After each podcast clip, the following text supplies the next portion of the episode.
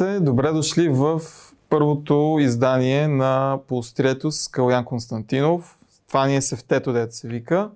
А, избрахме гост да ни е, не е някое бомбастично име като Пески или Джена, например, а да се задълбочим вместо в една тема, която ни е много при сърце и нещо, което ние искаме да правим. Нашия гост ще пробвам да ви го опиша, дали може да се сетите. Той е страшилището на Гала. Той е човека, заради който косата на Юли Тонкин опада. Той е Йордан Стефанов, създател на сайта 69. Макар да си мислите, че това е сайт за едни неща, той е всъщност сайт за наука и критично мислене. И ето точно, може би го знаете от неговата фейсбук страница Наука и критично мислене, където Йордан разбива всякакви митове, всякакви фалшиви инфлуенсъри, всякакви лидери на мнение, които всъщност искат да си продават стоките, всякакви такива неща. И за това се радваме, че един човек, който се бори с фалшивите новини, бори се с глупостта, бори се с а, пропагандата, ни е нашия първи гост. По образование той е микробиолог, по професия се занимава с биология и химия. А, и много се радвам, че е тук в студиото при нас. Аз искам да благодаря, че съм вашия първи гост. Избрахте мен на Непеевски.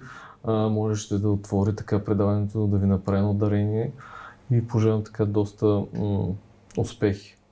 Можеш и Джена, както казахме, за да се получи малко по... Пеевски е име, световно име. Така е. Били, казвам малко повече на зрители, защо започна да занимаваш с това, а, което правиш, за което, което сме те поканили? Ами това стартира като хоби, нещо странично, както в момента и ти стартираш преди доста, доста години, даже мисля, че 2013, може би вече не си спомням. А, и идеята беше, че всъщност нали, тогава Фейсбук и социалните медии бяха доста популярни, макар в момента Фейсбук да е за по-така възрастните сякаш. А, и тогава, пък и сега, но тогава вече а, прохождаше а, този феномен фейк нюс, всеки вярваше на, някакви, на всякакви такива измислици, всеки споделяше някакви а, штороти, които на момента до, доста дразнят. А, и, и все още дразнят. А, и м- исках просто, то не искаха, по-скоро си изказах мнението. И може би се хареса на много хора и така потръгнаха нещата. Добре, защо точно твоето мнение? Какво реши, че теб те прави човек, който може да получава останалите? Кое е правилно, кое е грешно? Що да вярваме на ни хора? Може би образованието ти? Не, това е хубавото на, на интернет, че той дава свобода. А, хората имат свободата да избират кого да слушат, на кого да вярват а, и никой не ги а, ограничава ако на някой в интернет не му хареса, просто не го гледат, което нали, не може да се каже за някои по-класически медии, които налагат нечие мнение. Да, но все пак интернета не доведе ли, не искам да прозвуча елитарно, но плепса на власт не доведе ли а, вкуса на масовия зрител за чалга, за фалшиви новини, за жълтини, за неща, които не са проверени, които са лесно смилаеми. Всъщност, докато преди ние сме имали по времето на Моцарт, нека вземем Моцарт, ако хората по кръчмите имаха властта да изберат най-запомнящия се а, творец на техните години, надали Моцарт ще да стигне до челната тройка, сигурно някоя местна певица ще да оглави класациите. А сега с интернет се случва точно това. Ами, то това е някакъв много, така доста интересен психологичен, може би, феномен. Хората очакваха, че като ако имат достъп до човечеството, ако има достъп до свободен, до огромно количество знания, което е в момента така, де факто ти в момента може да намериш отговор за всеки въпрос, който те вълнува. и нали, очаквахме, че едва ли не нацията, ни, ни то всъщност не е само в България, ни в световен мащаб, би трябвало да, да поумнее, може би малко. А, да, или поне да вземе някакви, някакви да взимат някакви по-информирани решения, да, но се оказа, че всъщност хората не могат да правят оценка на достоверността на една информация, не могат да преценят кое е истина, кое е лъжа и, и това е някакъв психологичен капан, в който ние попадаме. Информацията знание ли? Не, не винаги. Знанието по-скоро може да се обобщи като а, опит, човешки опит, който е описан някъде. Разбира се, този опит не, е, не е задължително да е някакъв положителен или пък да е дори верен, но пък това се препредава успешно в поколенията. Мислиш ли, че хората в България затъват, нека не говорим за световен мащаб, но по-скоро в България все повече в дезинформация, в фалшиви новини и са все по-неспособни да разберат всъщност а, коя новина е правилна, дали, дали научна, дали лайфстайл и коя не. Ми, абсолютно. Положението всяка година става все по-зле и по-зле. А, като последната година вече с а, а, смяна на собственици на различни медии, а, нали, на различни големи медии, да не казваме кои, а, някак си а, се налага една и съща гледна точка на всяка. Тя всъщност става по-чуваема, сякаш някой крещи. Нали, в един спор, който крещи, обикновено той печели спора. В момента и това се наблюдава. По-грамогласните са по-успешни. и, и това, което тези медии, то е цяла група от медии налагат като тема, всъщност се превръща от лъжа в истина, нали, като она прословута сентенция, ако повториш една лъжа сто пъти, тя се превръща в истина и в момента това е модела на нашите медии, като започнем там с пик, моята любима медия. Това ми е най-любимата медия, която следя всеки ден. Това беше на Чичо Гьовелс, мисля, че да, горе, някой друг. Близо. Като каза за този психологически капан и а, тази лъжа, която се повтаря много пъти по-грамогласно, чувал си, разбира се, за ефекта на Дънин Крюгер, а, предполагам. А, дали точно тази човешка предразположеност и биологични характеристики да ни карат колкото по-самоуверени да сме а, и колкото повече си мислим, че сме прави и да демонстрираме това нещо пред публиката, пред хората, и ние просто на чисто биологично ниво да вярваме повече на хората, които са по-самоуверени, които знаят повече, че са прави, обаче всъщност, както Дънин Крюгер ефекта доказва, често пъти по-глупавите хора са по-самоуверени. И всъщност до там се стига, че ние вярваме повече на хора, които ни съветват да пием урина, отколкото на хора, които ни съветват а, спрете алкохол и цигарите и всичко ще е наред. Абсолютно, абсолютно си прав. Дънин Крюгер ефекта е доста така засилен при хората или по-скоро при лидерите на, на мнение. Тези, които грамогласно си изразяват, макар и да не е вярно много често, а, а, своето мнение, своята позиция защитавате така доста яростно. А, проблема е, че хората, които знаят и могат, а, не, най-често не изпитват някаква потребност а, да го правят. А, дори да положат тези усилия за тях може би безмислено и, и, и със сигурност в един момент ще им навлече повече неприятности, отколкото позитиви. А, на мен по принцип дори напоследък вече а, и също ми изчезва някакво такова желание да, защото от години примерно се дъвче едно и също нещо. А, хората обаче никога не някак си не си взимат полукан или поне не се опитват да намерят другата гледна точка, защото другата гледна точка обикновено се търси, когато а, а, се търси альтернатива на нещо, което е реално, достоверно а, и някак си за, за хората е по-примамливо а, да търсят не истината. А, тъ, това отново е част от ефекта Данин Крюгер. Всъщност за нашите зрители, които може би не са запознати с ефекта Данин Крюгер, това е, а, ако мога да го опиша най-кратко, колкото по-малко знаеш, толкова повече си мислиш, че знаеш да. и си по-самоуверен, нали? Абсолютно е така. И, и отново стигаме до този а, а, феномен, този, който вика по-често в един спорт, той е той, той го печели. И в случая нали, не е задължително да имаш знания, а, трябва само да си уверен в това, че ги имаш, дори да ги нямаш а, и, и, и спора ще бъде спечелен от тебе.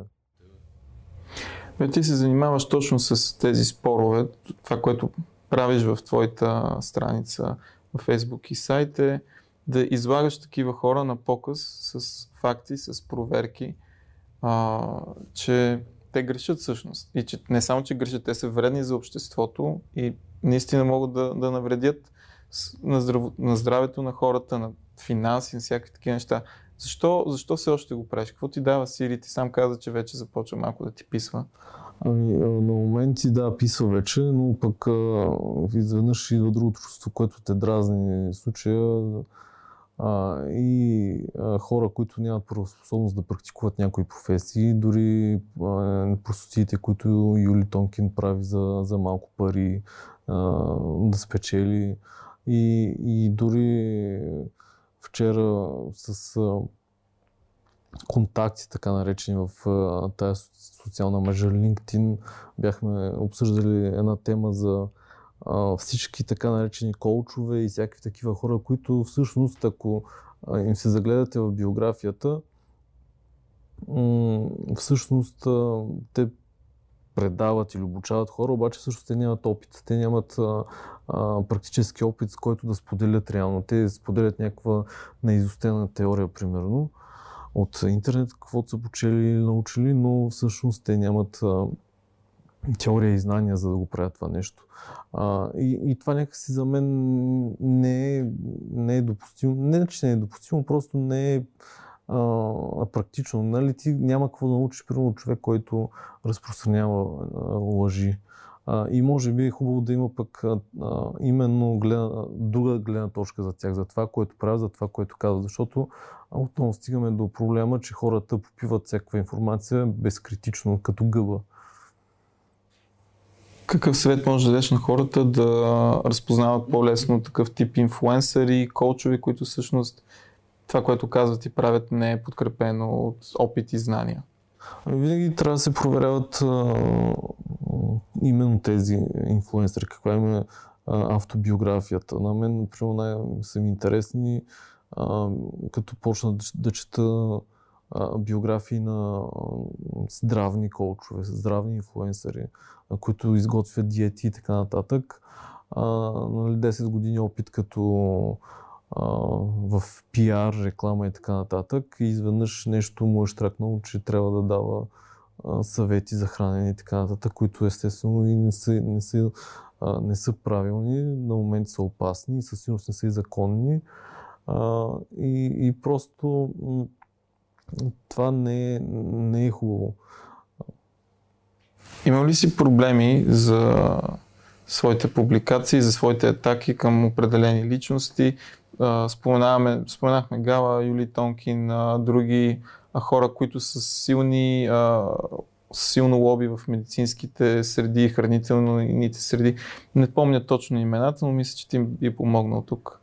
Ами, с някой съм имал проблем, с други не, да, или даже очаквах, тъй като най-прясното нещо беше едно така малко разследване за един альтернативен център за лечение на на онкологични заболявания, което е като оксиморон, защото до момента човешкото познание, това, което е постигнало и това, което е натрупало като знание, може да стигне до един извод от него, че всяко альтернативно нещо, само альтернативата на медицината скъсява живота. И наистина има статистика, има изследвания, които показват, че ако един болен човек се довери, особено пък с онкологично заболяване на не на конвенционалните методи, на тези, които са доказани, а на альтернативните, които обещават едва ли не някакво чудо да се случи, риска от смърт или завършване на някакъв случай или летално е доста висок, много, много, много по-висок. И случая в София функционира такъв център, който на моменти, чието по-скоро служители, лекари и така нататък, рекламират метод, методите си, отричат напълно на това, което медицината прилага на хората, макар те да нямат сами за себе си доказателства, че методите им работят. И най-интересното е, че те де-факто функционират а, против закона, тъй като те нямат специалисти доказано и проверено от регионал, регионалните здравни инспекции, които да извършват подобно, подобна дейност. Тоест не би трябвало подобен център да съществува. И всеки, който се осмели да повдигне този въпрос, особено в медии или публично, или в Фейсбук и където и да, или пък, не дай си Боже, да пусне някакъв сигнал срещу тях, обикновено следва така сериозна атака срещу подалия сигнала. И в случая аз познавам колеги, приятели и, и така контакти в социалните мрежи, които а, са с сериозни професии, лекари, доказани професионалисти, които всяко, всеки опит за изказване някакво недоволство срещу този център а, или пък за публично изказване на някакво мнение завършва с а, а, доклади до етични комисии в а, лекарски съюз и така нататък, което е нещо много сериозно. А, и Интересното, друго интересно за този център е, че всъщност многократно той е бил затварян, което е доказателство, че има нещо нередно, но многократно пък той отваря, което пък доказва друго, че печалбата от самата дейност си заслужава риска, който те поемат. А, а вече каква е съдбата на хората, които те лекуват, това е под въпрос, тъй като никой не изнася подобна информация, какво се случва с лекуваните. В случая, след тази моя доста община публикация, за моя щастие не се случи нищо негативно, негативно за мен, но пък съм имал други инциденти с, и с хора от академичната среда, и с така собственици на някои бизнеси, които имат съмнителен така бизнес модел и всякакви инциденти. А, ти си сигнализирал здравните а, органи за този център, за да. хомеопатично лекуване на онкоболни. А, какъв е бил техният отговор? А, не съм сигурен. По принцип би трябвало всеки а, сигнал да се обработва.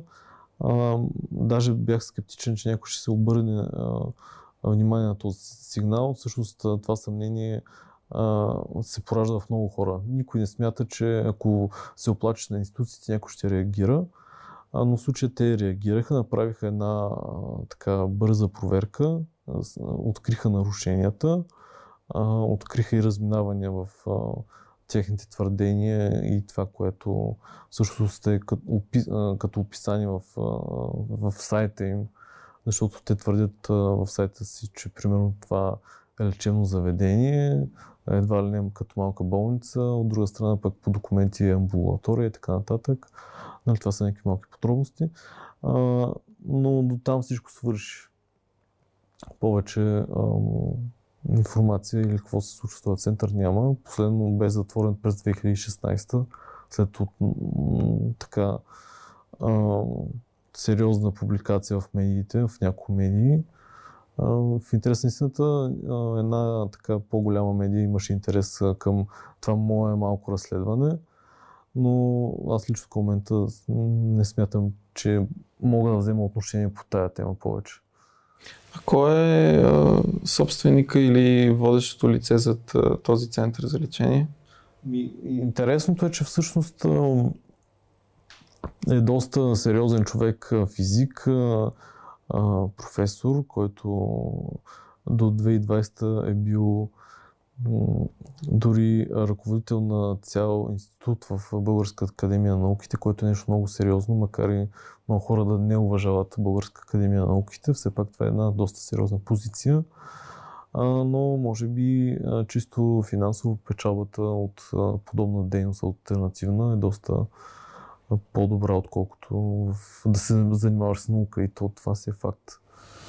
Спомена БАН. А, нямаше ли един професор там, който твърдеше, че се среща с извънземни? И това, това също е друг, друг проблем. Беше професор Филипов, ако не се лъжа, доста така известен в института по астрофизика, не съм сигурен вече за имената, тъй като те се менят постоянно. Но интересното беше, че много млади а, учени изследователи в а, тези институти, които така са с, с сериозни успехи, а, изразиха отново негативно мнение срещу а, подобни а, негови твърдения и въобще с, а, срещу целият му начин на поведение, т.е. по подобен а, лек начин да изказва някакви хвърчащи твърдения, които не само, че не са верени, ми са налунчеви. А... Защо? Ти, ти знаеш, имаш ли доказателство, че няма извънземни, че той не се е срещал с тях? Никой няма доказателства, че няма извънземни, но пък логиката е, че ти първо преди да преди някой да отрече съществуването на каквото и да е, трябва да докаже, че реално съществува.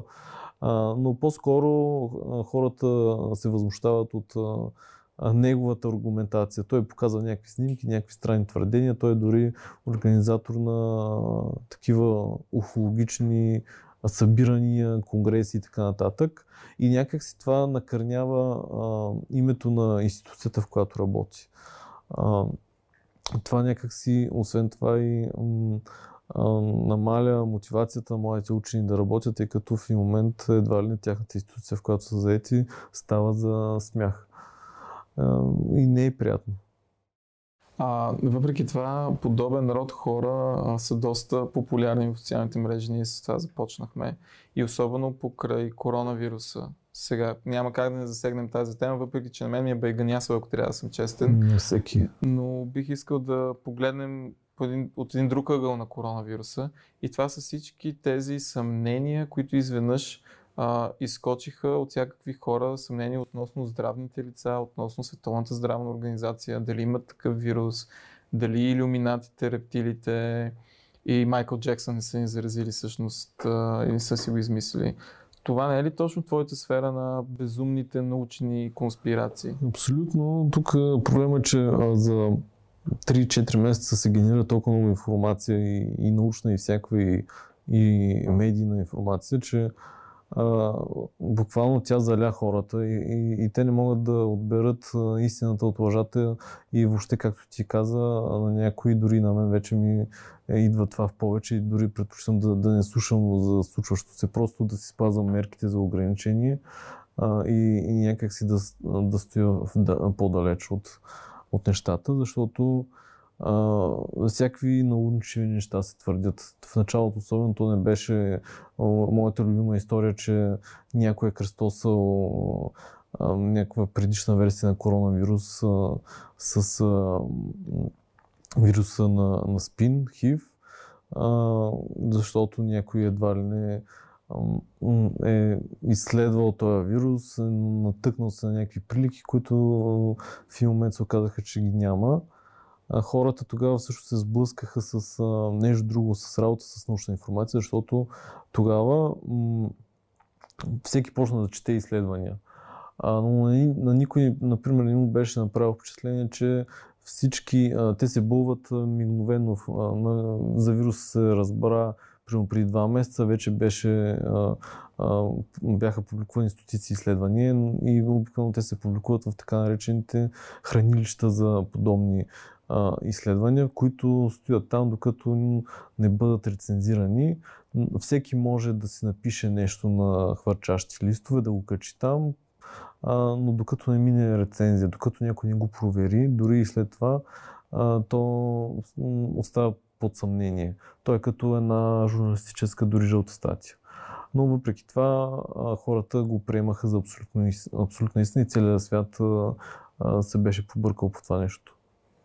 Мисля си, че а, стратегията на всички тези хора, които разпространяват фалшиви новини фалшиви а, дезинформация, по-скоро не е да ни убедят в тяхната гледна точка, а да създадат толкова много гледни точки, толкова абсурдни и толкова дори някой примесени с истината, че човек наистина да се откаже, да вдигне ръце и да каже аз повече няма да гледам новини, няма да се интересувам от наука, от политика, от култура, от каквото и да било, защото си спада в един релативизъм, кой може да каже, че този е напълно прав или напълно грешен? Аз просто няма да се занимавам, защото навсякъде има доза истина. Да, всъщност, според мен, нали, това е една доста така сложна гледна точка, но според мен са по-прости нещата. Просто медиите публикуват всякакви сензационни неща, само за да а, спечелят един лев повече или два клика повече.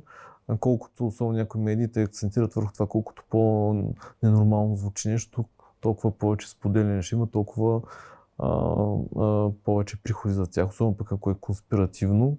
Но най-добрата конспирация е винаги тази, в която има някаква доза истина. Тоест хората да не могат да а, направят а, ясна граница между лъжа и истина. И, и моделът е успешен. Коя е най-добрата конспирация, която си чувал? Често казвам, не знам какъв смисъл влагаш под добра, но най-интересна ми е за Бил Гейтс към момента. нали, той човека го тормозят от, от години, въпреки че той полага доста усилия за, с неговото финансово състояние да направи нещо за човечеството. Но през последните месеци вече атаката, така наречената атака срещу него, вече се засили и нещата излизат извън контрол. Това е точно конспирация, че той иска да ни чипира за вакцините. Да, най- най-интересното е, че сякаш множество конспирации а, се сляха в някаква амалгама много интересна. От една страна а, антиваксерите вече отричат на, на а, вакцината, която я няма. От друга страна 5G мрежите пък навлизат все повече и хората изпадат в някаква истерия. От друга страна, Бил Гейтс, който е технологичен гигант и неговата фирма също, нали, той е име в тази сфера и се занимава и с чипове, компютри, всякакви такива неща, пък той пък се опитва да той, не, той не е, че се опитва, той финансира създаване на вакцини и, и на медикаменти. И някак си тия три неща са се обединили в някаква много интересна амалгама, по която хората вече се побъркват. И ако си направиш някаква ретроспекция, ще видиш, че във всеки период, поне през последните няколко години, си има някаква истерия, по която хората поводяват а, нали, доскоро беше Истанбул, а, то не всъщност ми не Истанбулската конвенция. Това беше по-старо. А, а, За детето. Норве, да, норвежките. норвежките, какво беше там, да. Родители, после, които ще ни да, крадат децата да ги да, правят гейла. После пък ВМРО се бяха оплашили, че СЗО ще направи педофилията задължителна. После Истанбулската конвенция, после въобще всеки, във всеки един момент хората са под напрежение от някаква простотия. Всъщност, интернета, а, сега започнахме разговори, интернета краят на човешката на доминацията на интелигенцията ли беше или началото? Не знам, че казвам. Аз много, много се отчаявам от, от това нещо, което се случва в момента. И в началото нали, си говорихме, че интернет трябва да бъде това, това средство, което да едва ли да въздигне човечеството до някаква нова, нова степен на еволюция или не знам. Във Фейсбук циркулират едни снимки, какво си представяхме, че ще бъде. нали, някакъв кадър от футуристичен филм с летящи коли, не знам си какво, а се оказа, че примерно се страхуваме от 5G, че ще ни чипират. Да. А мислил съм си, тук като говорим за края на човешката интелигенция и за хората, за изборите, малко, нека да скочим в темата. Според тебе, трябва ли образователен цен за избори? Човек да може да гласува. Трябва ли да си завършил, примерно, не висше образование, но средно образование, за да може да гласуваш? Защото ти, примерно, а, мисля, че имаш докторска степен, а, присъдена, защо твоето мнение да е равно на моето, който аз едвам чета и пиша? Ами, често казано, това е малко по-крайно мненията, нали, това, което казва, защо да е равно, защо са ни равни мненията. Аз по принцип не се смятам, че съм нещо повече от останалите хора, а, но със сигурност смятам, че трябва да има ценз, тъй като ако човек не може да чете и пише, шанса той да обработи информацията, а, да, да направи а, някаква форма на разсъждение а, или да помисли кой трябва да избере, кой какво му предлага, а, как това особено пък а, ще доведе за неговото бъдещо развитие за семейството. Това изисква а, някаква подготовка. А, и, и е нужно минимум поне средно образование. То всъщност не е минимум, а да е средно образование. А, нали, няма как а, да очакваш, че ако човек не е положил усилия а, да завърши някаква минимална степен образователна, а, което не е някакво епохално усилие, а той да прояви някаква отговорност да, или да вземе информирано решение за бъдещето, а то всъщност касае нас. Защото а, аз като бях малък, аз съм роден 90-та година, а точно когато трябва да се случат тия промени. А, едва ли не тогава да се даде началото на новата, новата история на България. Тоест ние да минем в един по-добър момент на развитие. А, после дойде там 97 отново някакъв повратен момент. Отново нищо не се случи. Обаче аз вече съм на 30 години почти. Uh, все още нямам, но uh, вече моята младост нали, uh, премина в очакване, може би а, и поколението след мен също така ще премине в очаквания, ако има въобще някакви очаквания за промяна, защото най-вероятно вече те и намаляват всякакви очаквания за каквото и да е да се случи. И всъщност ние си оставяме в, в миналото. А нали, видимо, технологично ние се развиваме, нали, придобиваме някои неща и, и запличаме на Западна Европа, но все още сякаш си оставяме в 90-та година. А, като спомена тези години и младостта, която мисля, че още имаш няколко хубави години пред себе си, а, тъй като аз като кажа на нашите започвам да старявам и те винаги реагират, а, които са доста по-възрастни от мене, тъй като докато не станеш на 40, тогава започва хубавия живот. Нека да видим. А, но като си говорим за възраст, а, освен образователен ценз, дали, знам, че това може би ще прозвучи вече твърде радикално, обаче да няма и а, горна, както има долна възрастова граница за гласуване, която е 18 в някои страни, в други 16, в трети 21. Дали да няма и горна граница за гласуване, която казвам една цифра, която си измислим 70 години, например. Защото, а, поправиме ако греша, е доказано, че а, са доста по-непроменящи гледната си точка хората над от 70 нагоре, вече след пенсионна възраст, нека го кажем най-общо. И често пъти техните мнения са обосновани на едни стереотипи, на едни разбирания, които а, се разграничават от реалността и всъщност не са много обективни. Често казвам, не мисля, че мога да, да ти кажа някакво мнение по този въпрос, тъй като наистина, ако защита такава теза, тя е доста крайна, поне за мен възрастните хора имат, имат право да си изразят мнението. Въпросът е, че в България а, то се вижда и, от, и по време на избори. А, има такива инциденти. А, а, много хора се възползват от а, правата на други, които примерно не могат да се грижат за себе си. А, дори имаше някакви инциденти на хора, които са гласували от а, или са казвали за кого да се гласува на хора, които са с някакви умствени проблеми, проблеми в развитие и така нататък. И също така, как, нека си припомни телефонните измамници. Да. Как някой, ако ти се обади по телефона и ти каже, хвърли ми 20 000 евро през балкона и ти го правиш, може да разчиташ, че този човек ще се яви на, да гласува на избори и ще направи един оправдан, информиран избор. Конкретно възрастовата група, която ти спомена, според мен те гласуват за носталгията.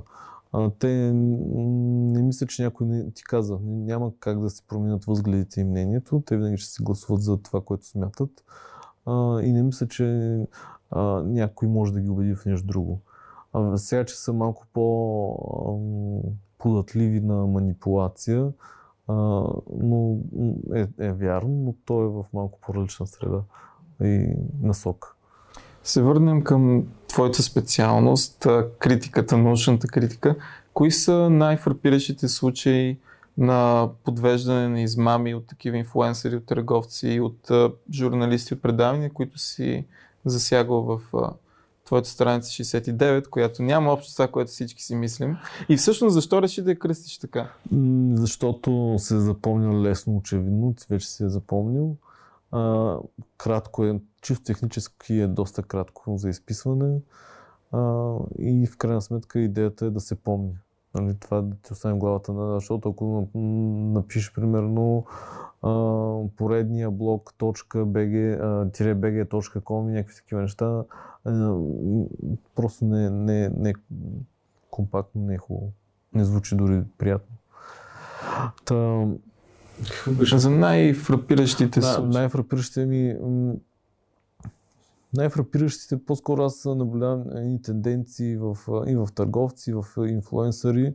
А, всъщност всеки използва някакви такива малки а, според тях невинни лъжи, за да придобият а, някакво конкурентно предимство пред останалите си а, колеги, а, като винаги се а, използват и описания за своите продукти, че са здравословни, полезни и всякакви такива невероятни качества, което всъщност не е, не е реално. Дори един от любимите ми примери е една така хипстърска марка бира, която е с пробиотици, чиято реклама в началото дори едва ли не, не беше, че е полезна. Нали? Няма как алкохол да бъде полезен, дори и бира. Това е правило.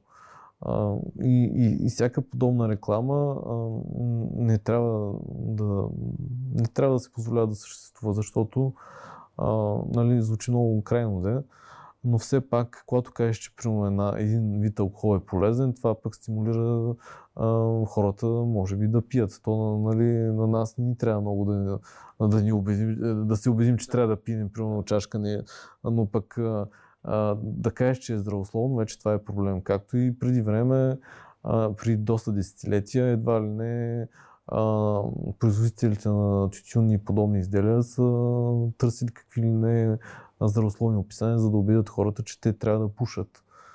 А...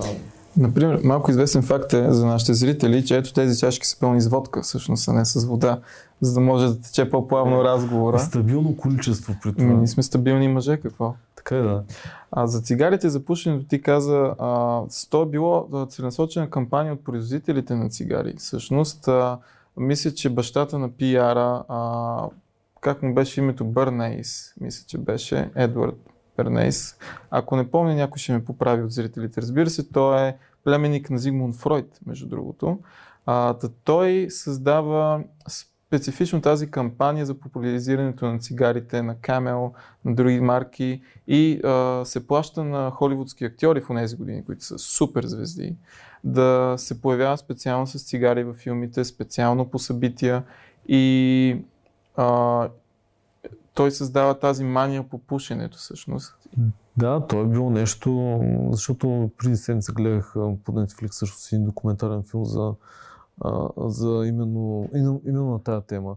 И то, то е било нещо уникално като замисъл на тази кампания, защото едва ли не той е не просто е направил реклама, а, а, а, сам, а самите производители са направили цигарите да изглеждат секси, т.е. Да, да, да, а, самия образ жена, красива жена с цигара, това е нещо секси. А, или пък от друга страна мъж с цигара, пък това е... Това е нещо секси ли? Не е секси, но пък признак на мъжество, нали? А, това е образа, който те са създали. В момента а, пък са на мода всички вариации на електронни цигари или бездимни цигари. А, при тях кампанията пък отново е че това е някакъв младежки иновативен продукт. Те именно това залагаха, че е готино да имаш такова нещо, че не е толкова опасно, че е модерно, че е технологично. Те продават всъщност лайфстайл да. а, и имидж вместо някакъв продукт. да. А, сега друго нещо модерно е, което ти много, ако мога да кажа, риташ срещу него, това са биохраните, а, които им надуват цените изключително много и казват, че сега ще тази ябълка отгледана от слепи баби в Родопите, пръскана само вечерно време след полунощна лунна светлина. Тази ябълка по-полезна ли от останалите ябълки на пазара? Със сигурност не е по-полезна, колкото и да се ровят а, хората в тая тема, все още не мога да докажа, че е, по, че е по-полезна, дори не е по-екологична.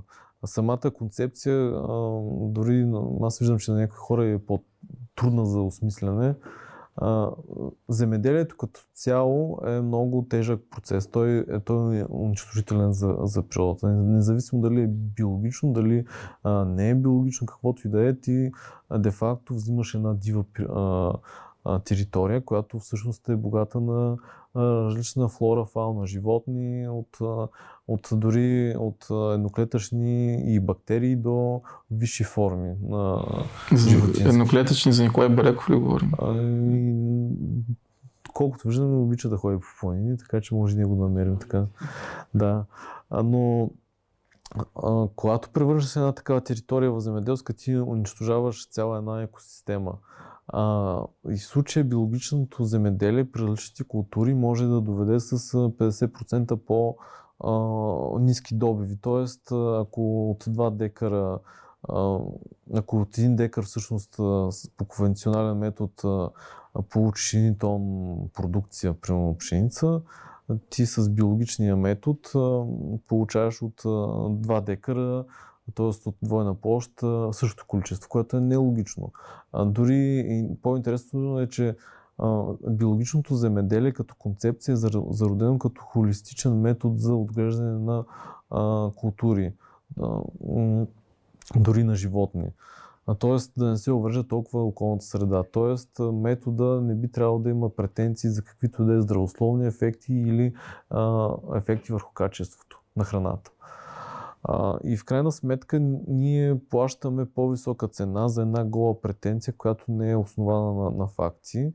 А, дори вкусово няма някакви а, разлики.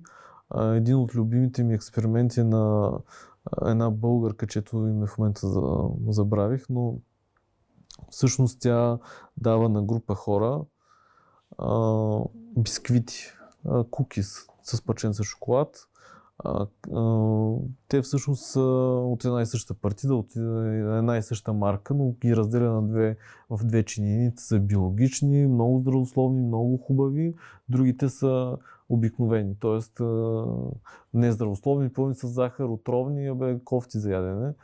А, и тази информация е поднесена на хората и те всъщност, след като получат тази информация и след като чуят, че е биологична и здравословна, те оценят а, именно тези биологични като по-вкусни. Нали? Това отново е психологичен феномен.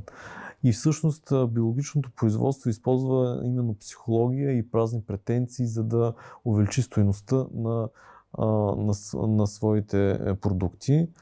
И тъй като в момента а, ние вече може би се причисляваме към по-модерните, по-развити страни, всички нужди на, на хората в тези страни са презадоволени. Тоест, като вариация в продуктите, които се прилагат на пазара, тя е изчерпана. Няма горе-долу какво повече да дадеш на хората. Единственото, което можеш да направиш е така наречената свръхспециализация на продуктите. Вземаш една ябълка и ти предаваш стойност, като и кажеш, че е по-здравословна. Другата е, че е без нитрати. Другата е, че е без пестициди. Така ти един, от един продукт всъщност получаваш три а, и заради претенцията им увеличаваш и цената. Тези храни, за... чувал съм много, че ГМО храни всъщност са вредни. Ето тук вече е тази дилема, ГМО храните добри ли са, щом биохраните нямат никаква по-голяма разлика от нормалните.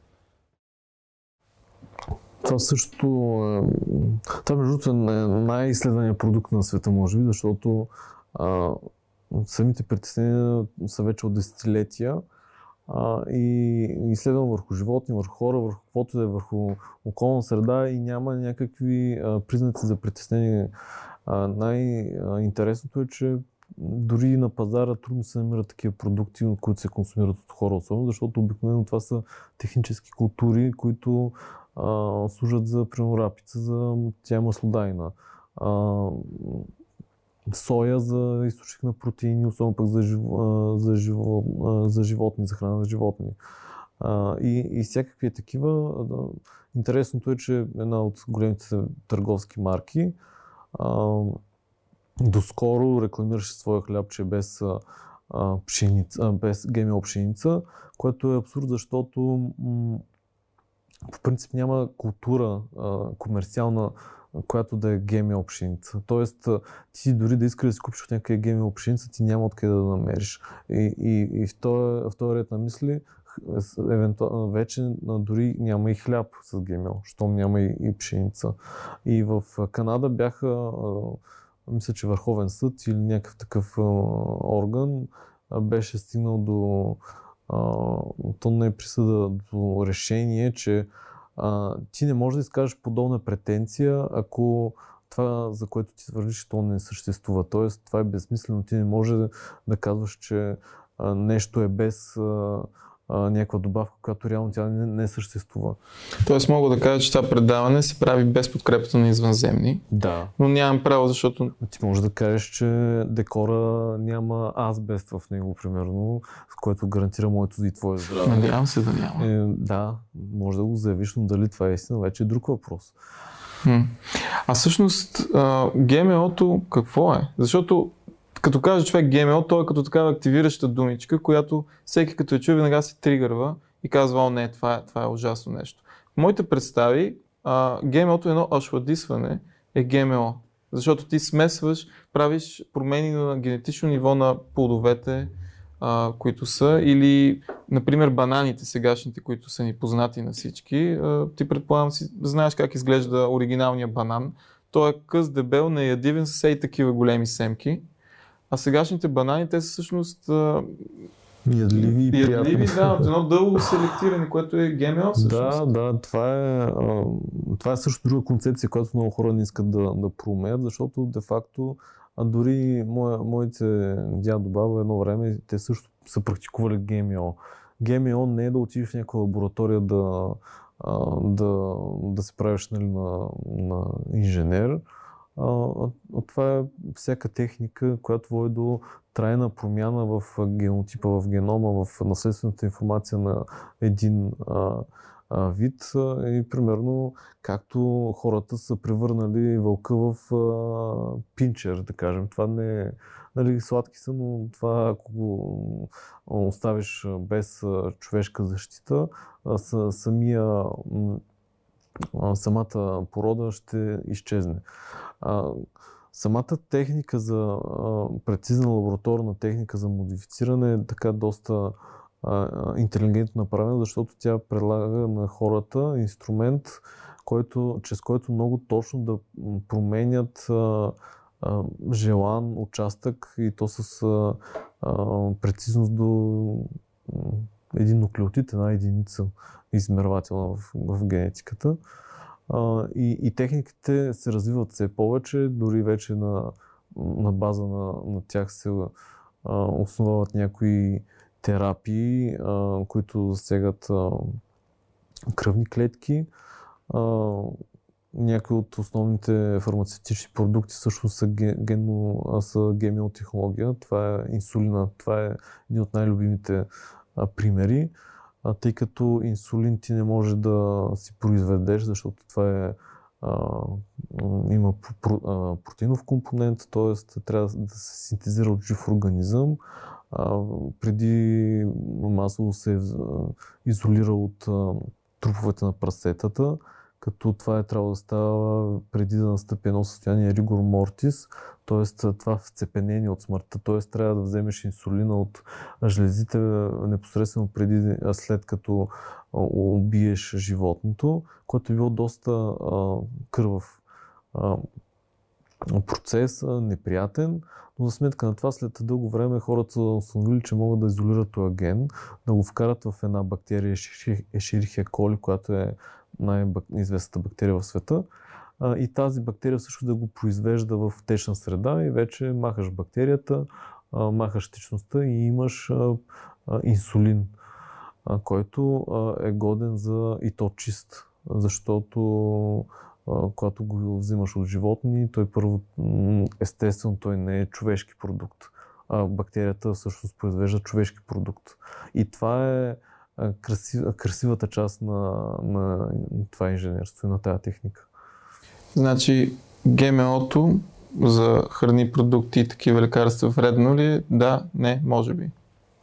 То не е вредно, но в Европа и в Европейския съюз съществува един принцип на предпазливостта. Едно нещо може да няма солидно количество, никакви количества, количество данни, че е опасно, но самото съмнение в хората кара тези, които създават закони, да го забранят просто от предпазливост, за да не се случи нещо, каквото и да е, и за да са спокойни хората. И затова в храните в Европа няма ГМО и, и не е позволено да има. Макар, че те все пак са продукт на генна модификация по един да. или друг начин, но не тази лабораторна. Да, но това вече е така аспект на този проблем, в който може да стигнеш само след много така дълбоки а, размишления на чаша водка, примерно. Да, галон водка, така като гледаме. А какво е като един последен въпрос, който аз задавам на всички гости в нашото предаване и под всички за сега това си ти, така че не лъжа всъщност. А, този въпрос е така за финал. Кое е нещото, което най-много те плаши за бъдещето на света и на човечеството? за човечеството в момента е много актуално какво ще стане с тази пандемия и дали и кога ще се случи а, нещо по-лошо.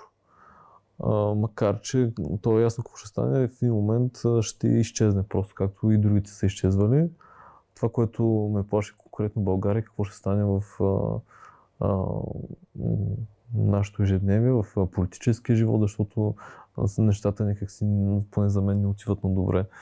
А, това е. Определено тема за бъдещи дискусии. Това е тема, която може да се дискутира с чувствове, защото поне това, което аз виждам е, че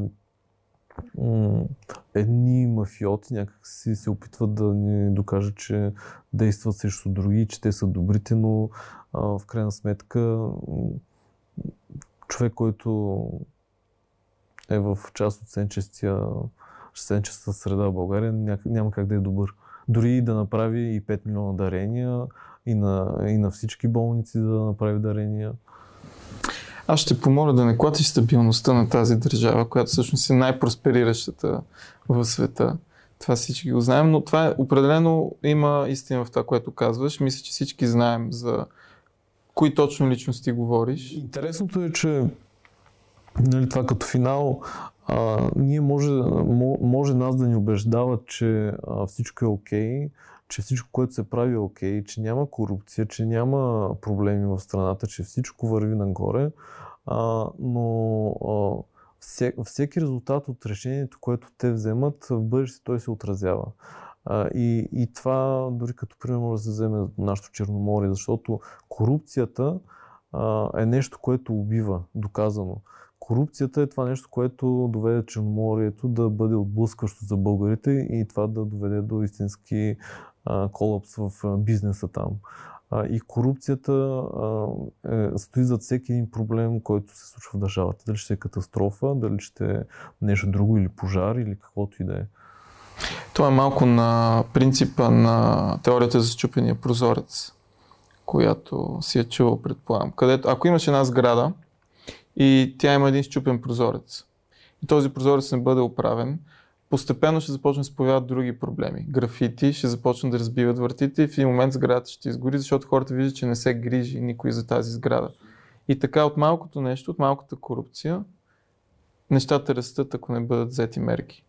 Аз силно се надявам, между другото, така наистина да затворим разговора с това, че както хората се палят и беге мамите и други такива хора за ГМО храни и за биопродукти и за лакове и за такива неща, да се палят по същия начин за политиците ни, за изборите и за това, което зависи от нас самите. Ако можехме да си направим ГМО политици, надявам се да можем някой ден и управляващи, щяхме. Но надявам се хората да започнат да с главите си, да имат критично мислене и да вярват в науката всъщност. За, за жалост е доста модерно а, някой да ти каже, аз а, не, се, не се интересувам от политика, което е абсурд.